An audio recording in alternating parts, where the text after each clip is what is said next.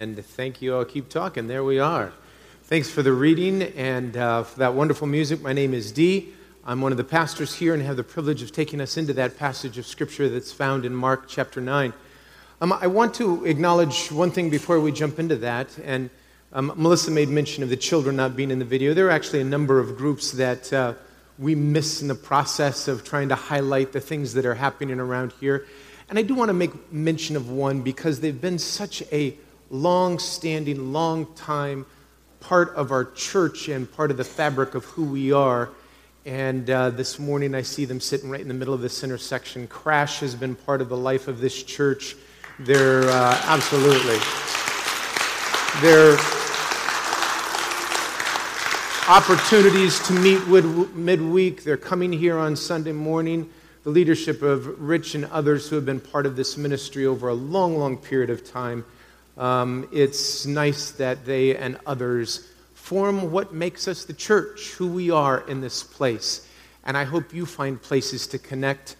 Um, if you're struggling with that, contact Melissa or myself, a church staff person. Let us help make those connections work for you. Um, this passage of Scripture, you heard it read. I just want to highlight a couple of the pieces so you see where this is moving. This passage starts with Jesus once again trying to explain to the disciples that um, he's going to die, and three days later, he's going to be raised from the dead. And the disciples are clueless as to what that means. He has said it now um, several times, I think three that we know of at this point in time. And Mark, the writer, says they're just not getting it. I don't blame the disciples. I don't think I would get it either. I'm not sure that I would buy into a person if I did hear them say that, but I'd still probably even be confused at what it meant. Well, they leave where they're at, and Jesus goes with them on this walking journey through Galilee to Capernaum. While they were on their way, and that's the phrase last week we learned to pay attention to anytime you see it in Scripture, perk up because on the way means you need to pay attention stuff happens in a great way on the way. Most of life occurs on the way, so be prepared for that.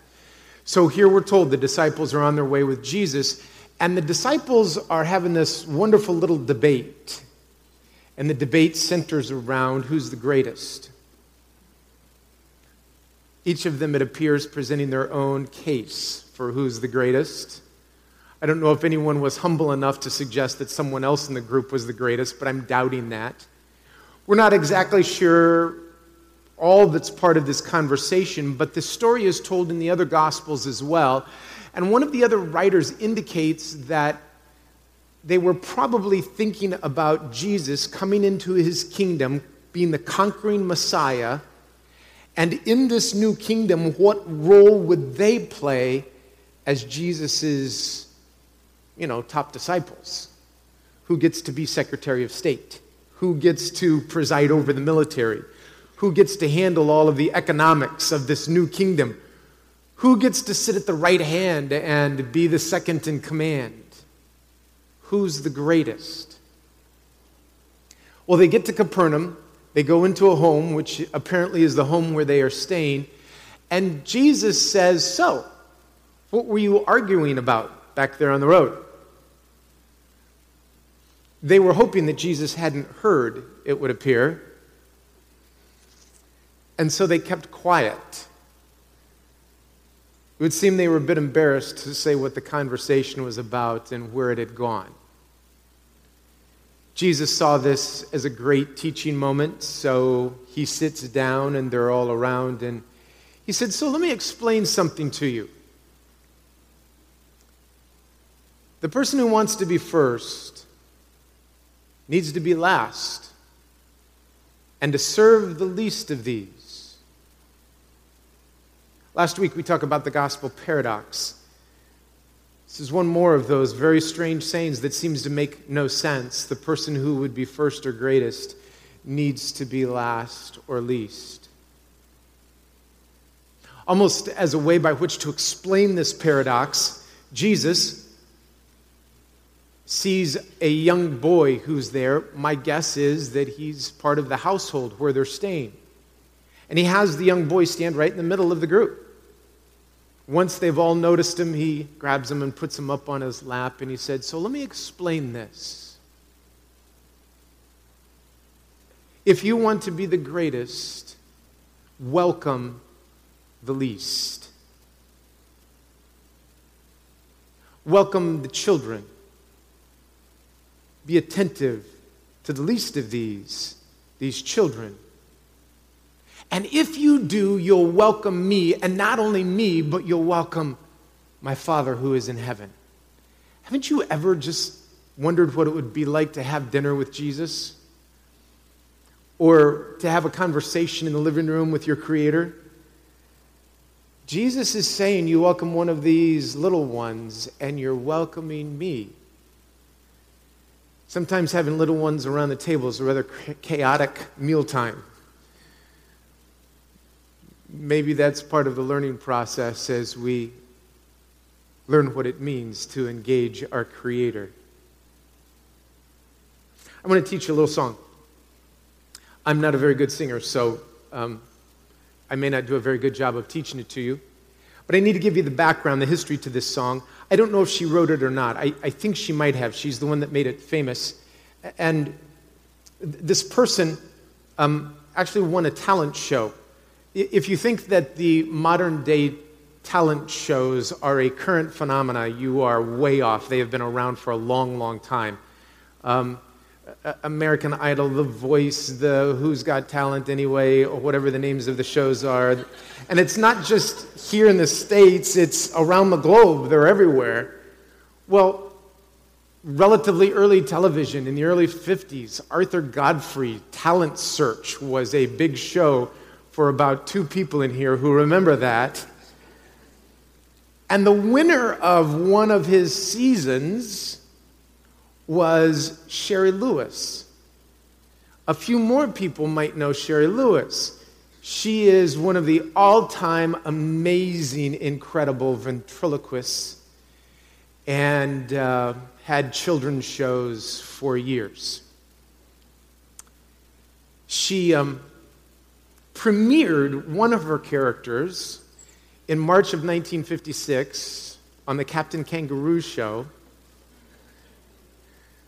Spoken from one who liked Captain Kangaroo, but a very unimportant fact. And that character was Lamb Chops. That was the premiere on the Captain Kangaroo show. Lamb Chops later became the key figure in her show.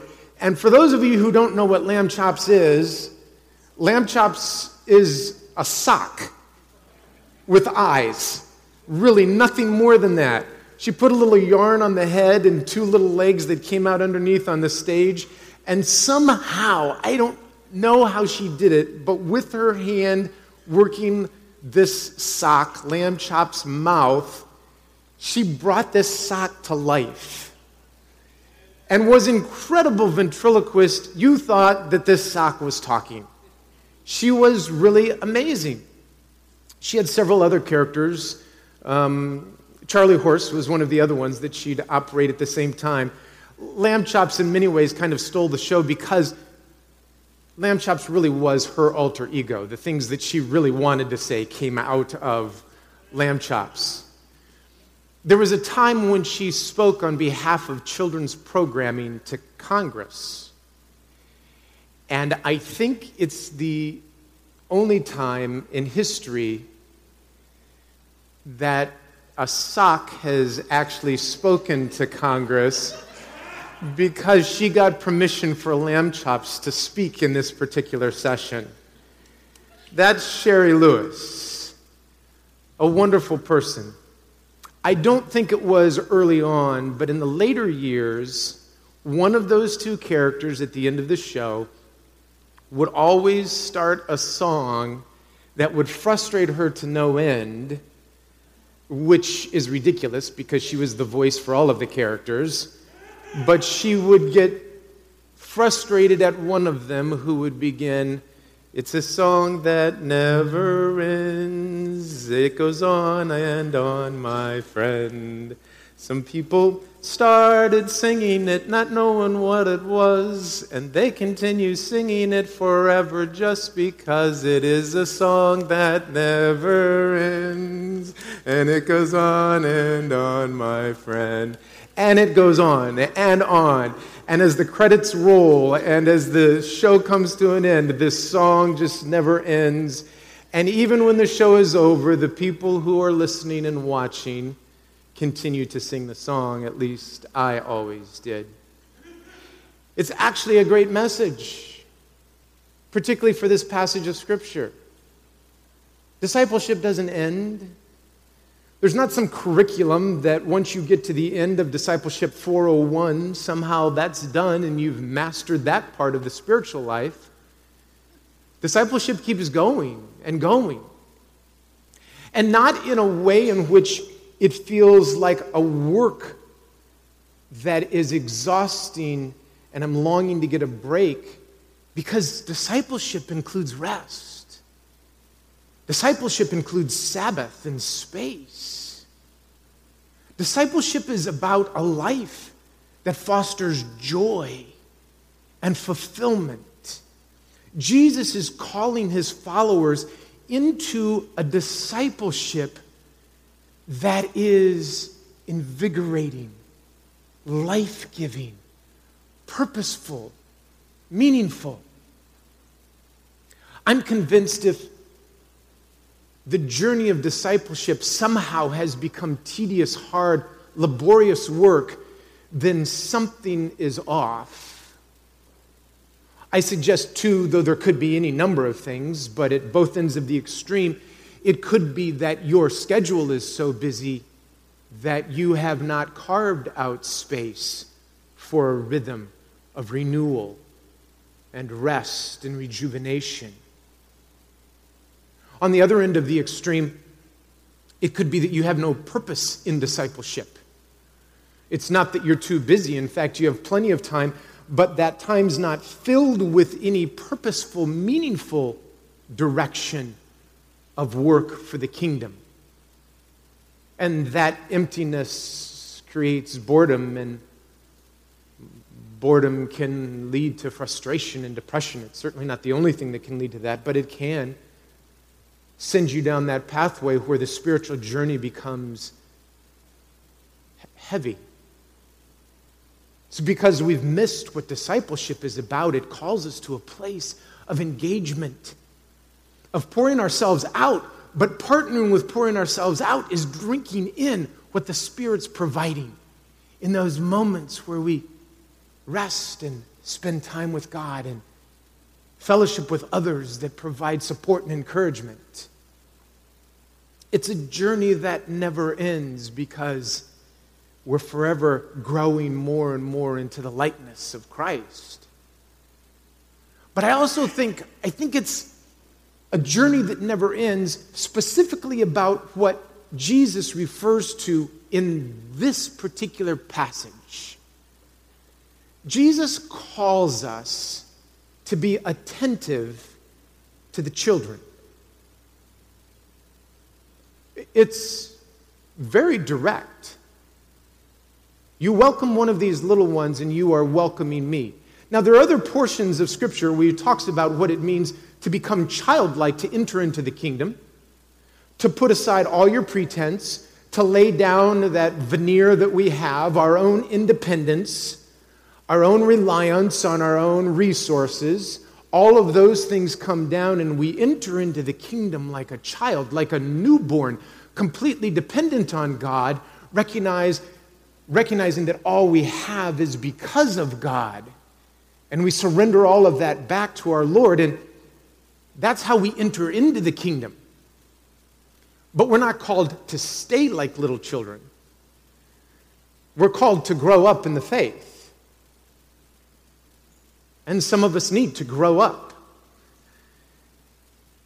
1 Corinthians 13 says, When I was a child, I talked like a child, I thought like a child, I reasoned like a child. But then I grew up. I put childish ways behind me. I knew in part and I saw through a glass darkly, but now I more fully understand and I see more clearly. There's a call in the spiritual journey to grow up. But in growing up, we are called to be attentive to the children. To the least of these, Scripture says, to the ways in which being attentive to the children ignites something within us and changes the world around us. Let me, let me talk for a few moments about some world issues, some domestic issues, and local application. I don't always bring world or things that are in the news into Sunday morning, but it certainly is appropriate periodically to say our faith has to be relevant. It has to work where people are living, or it's really no use at all. So let's talk about some of these things that are happening around the globe, some of which you're probably familiar with, some of which you probably don't know at all. I'll give you one that you're probably not aware of because it's kind of a local issue. It's local to Kudjip, Papua New Guinea. And my guess is many of you are not receiving the newsletters from New Guinea on a regular basis. But there's a tribal war that's taking place just north of your hospital in Papua New Guinea. I say your hospital because most of you in this room have contributed to this church in some fashion.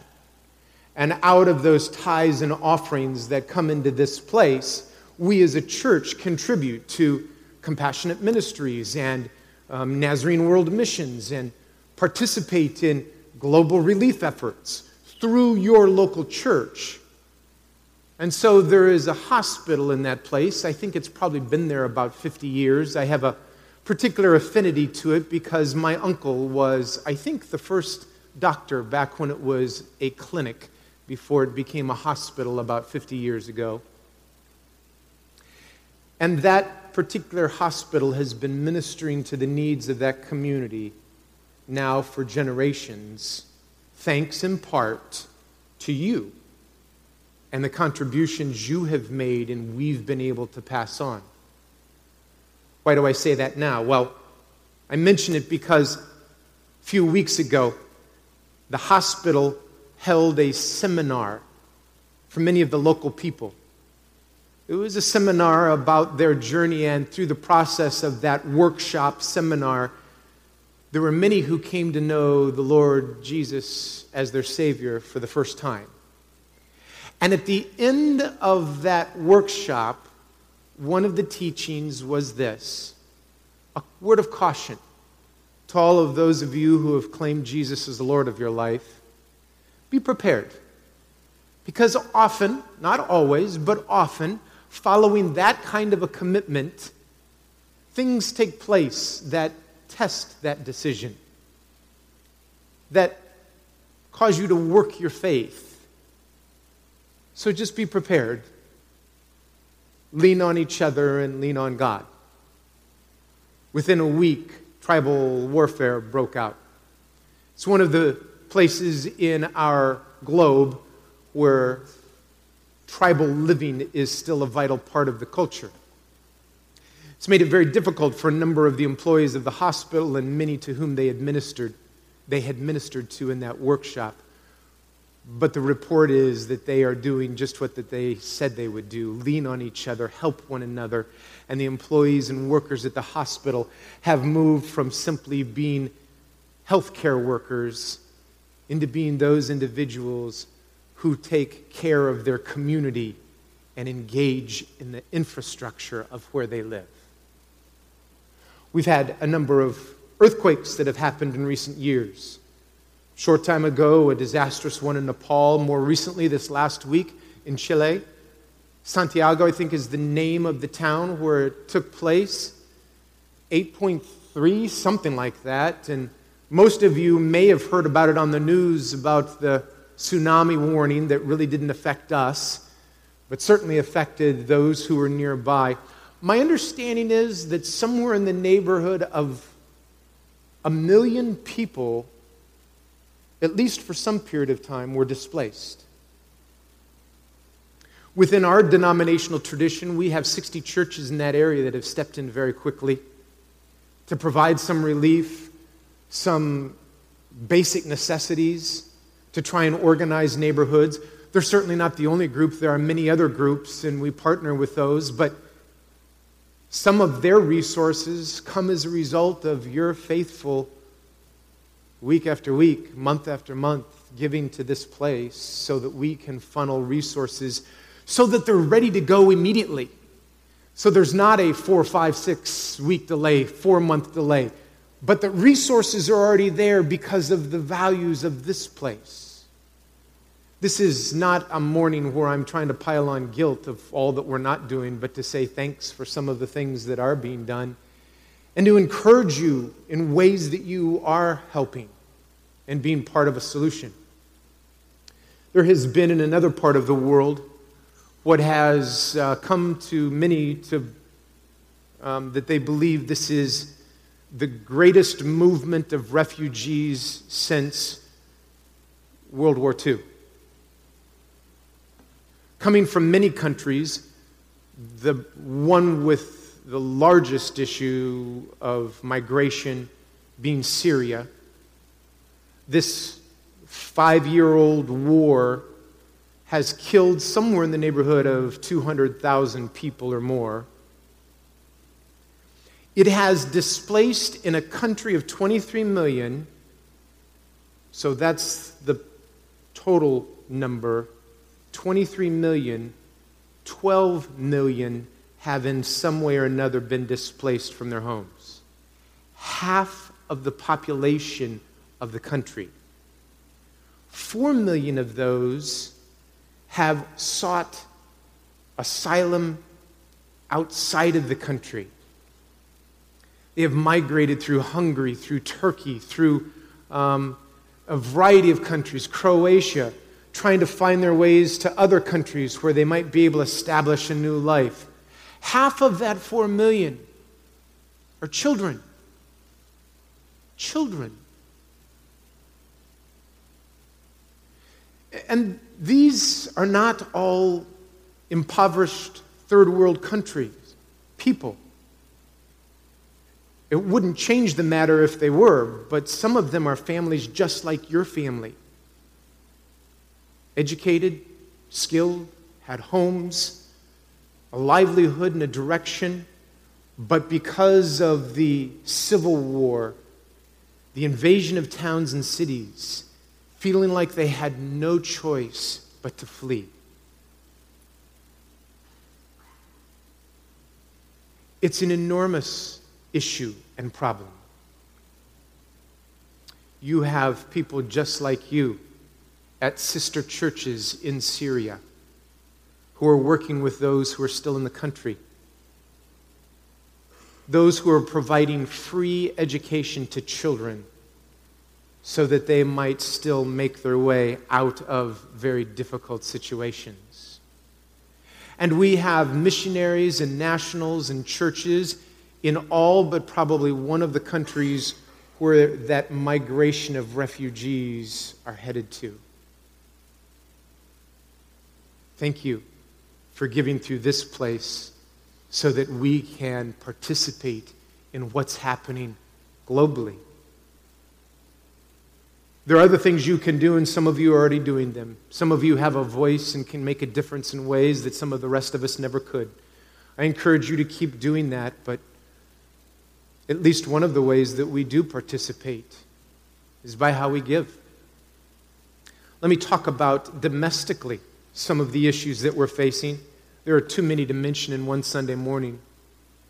But we face all kinds of issues. You hear it on the news all of the time the political rhetoric that is spoken around um, immigration and what we're supposed to do, and people vying for their particular side of the argument. We have um, the movement in our country, Black Lives Matter. We have issues related to um, human trafficking. And the conversation goes on and on, sometimes inflammatory, sometimes helpful, often not. The question for me centers around, once again, are we aware of the children? If Jesus is asking us to be disciples who welcome the least of these, the question is how are we treating the children in the midst of all of that? You can talk about all the rhetoric you want and all of the policies, and I'm glad for those who are wrestling with those issues. And I hope that we pray for those individuals. But for us individually, we have to ask the question what about the children? And I think for this, it takes more than just gift giving. We have to ask the question where is love in all of this? Because love needs to be the guiding force for how we act, what we do, and how we do it. Paul, in a wonderful letter to the Corinthians, writes a beautiful chapter, chapter 13. Let me personalize it for us this morning. You might be able to speak eloquently. You might be able to argue with the best of them. You might be able to be incredibly persuasive about your side of the debate. But if you don't have love, you're just one of the noisemakers.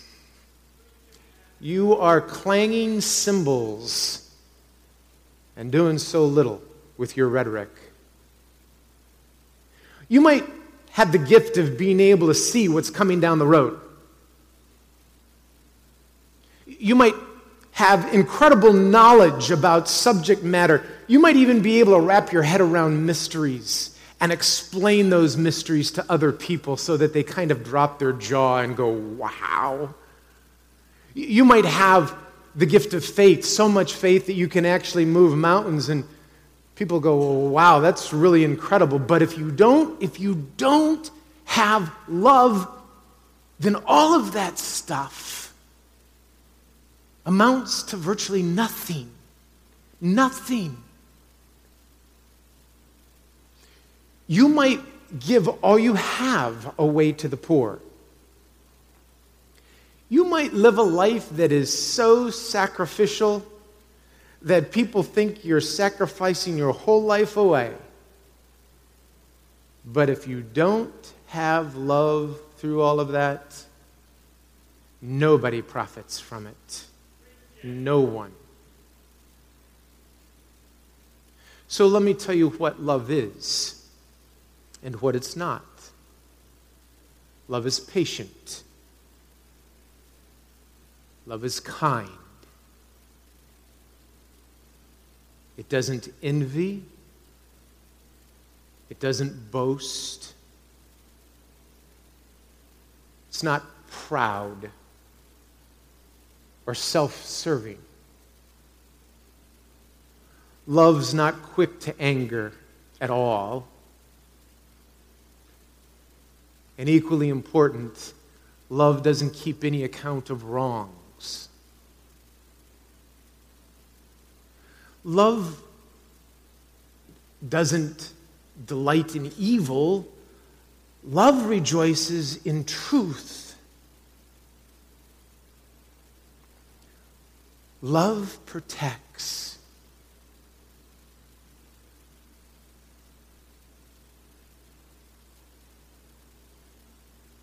Love always trusts. Love always hopes. And it just keeps on persevering. All the other stuff, it'll eventually fail. It'll pass away. It'll go by the wayside, along with those who stood in those places. But love, love, love love just keeps pushing through and it transforms. So when you talk with love, it changes the way you talk. When you give with love, it changes how you give. And it changes the results of what come out of all of those discussions. The call to care and be attentive to children is a call to love with a heart who sees through eyes that Christ has given to us. Love. It's what will ultimately remain. So, how about locally? How about right here, right now? In this community of faith. I hope that out of this community of faith, we break down some of those walls in conversation, in action, participating in the important things that are happening around us domestically. I hope that somehow we're engaged globally, and I'm telling you, you already are. I hope it continues. What about right here in our community of faith? Well, let me simply start off by saying if you have kids, love them. I mean, love them, really, really love them. Structure your schedule, your life in such a way that they are a priority for you.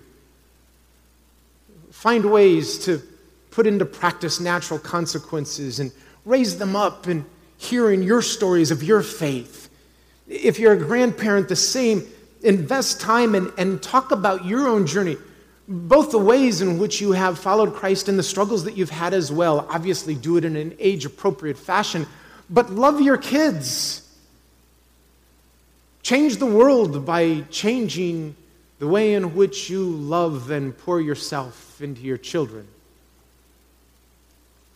But I know that we have many who either don't have children at all or don't have children at home. Pour your life into someone else's children as well. We have plenty of people here who would relish the opportunity to have an evening out, just the two of them or the one of them. It's not that they don't love their children, sometimes it's exhausting and overwhelming. And you've done that among many other people for me. I can't tell you the number of people who have poured their life into my daughters and still are. I mean, Kay and I worked at parenting, but it's never enough. Some of you cared enough to take one of my girls out for ice cream or to just say a kind word or to find out about her life. But here's a really important truth for everyone, whether you're a parent, a grandparent, have no children, investing in someone else. Don't judge your success on today's results. Thank you, Jimmy. That's probably the most important thing I said all morning. what you do today may have no results that you can see by day's end. That's not how it works with kids. Attentiveness to children has to take the long haul in mind. And we need to be an encourager to one another as we go through that journey, recognizing that the investment that is happening now pays off in 10, 20 eternal denominations. I, just a quick story. I, I can't remember if I've shared this in here or not, but I um, was a youth pastor in Kentucky for a period of time, and I had this ingenious idea. It was titled Take a Ton of Teens to Camp Meeting and I had a van that I thought could hold a ton of teens. And I put the word out, and advertising went everywhere. And at the end of all of my promotion, I had one teen who signed up to go on the van, and he didn't weigh a ton. And so this whole thing felt like it flopped. But I went to pick him up in the van. I had never met him before. I didn't even know where he was, who he was, where he had lived, but I went and picked him up. He, I think at the time, was an eighth grader, seventh grader, maybe. And uh, Kay and I went, and I thought, you know, the truth is, alone at camp meeting, there's a chance that that actually may do more harm to a spiritual journey than help. So I decided on the spur of the moment that we would take him out for pizza, putt putt golf, and just spend some time together. Um, it, it, was um, not anything special in terms of result. I dropped him off at his house. I may have seen him one other time during my tenure there, and it didn't go over very well at camp meeting because apparently somebody had heard about it, and at camp meeting they announced that the teens who were doing a ton of teens were here, would they all stand? And nobody was there and nobody stood. And that didn't go over real good with my pastor or the church. So it felt like a disaster at every turn.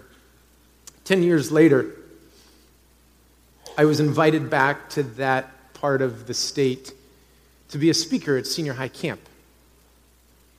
After the Monday night message, I had a young man come up to me and introduced himself. He said, Do you remember me? And I said, I am so sorry, I don't. And he said, um, I was the teen that you picked up for the ton of teens that night, and we went and played putt putt golf.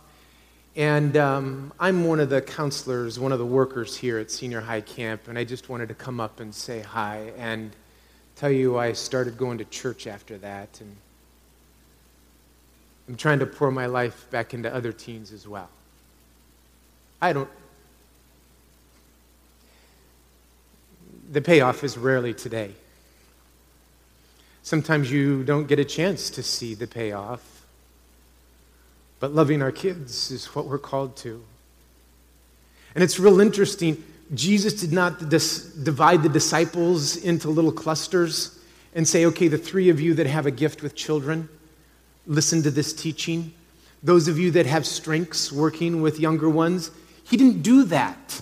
It was to all of the disciples, blanket statement. Certainly, some are more gifted than others. Some of our most gifted are right now with some of the children. But the call is to every one of us to be attentive to the children because it changes our perspective, our posture, and it makes us wrestle with what it means to love. So, we are called this week to organize our schedule, our journey, our spiritual lives, so that we start seeing with the eyes of Jesus. We see global issues in that way. We see domestic issues in that way. We see our local community and our fellowship right here. With this calling, very specific to be a follower of mine, Jesus says, to welcome me, you're going to have to be attentive to the children all around you. That's the kind of church we want to be, the kind of value system that holds us together. Oh, that Christ would take us to that place.